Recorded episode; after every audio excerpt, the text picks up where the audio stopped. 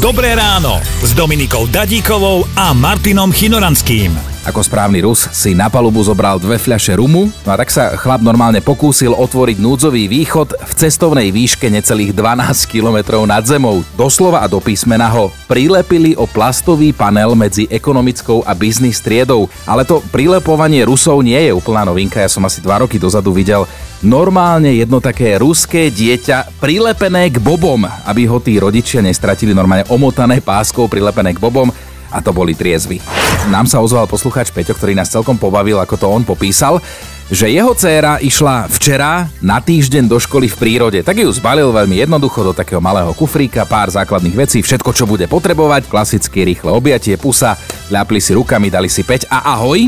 Mama sa vždy tešila, lebo my sme teda boli doma 4 kusy, takže ona sa vždy tešila, keď aspoň jeden kus vypravila takto do školy v prírode. Nebol som teda v škole v prírode, ale bol som v pionierskom tábore a raz som tak prišiel domov už spokojný a mama, že Tomáš, aké nohavice to nie sú tvoje.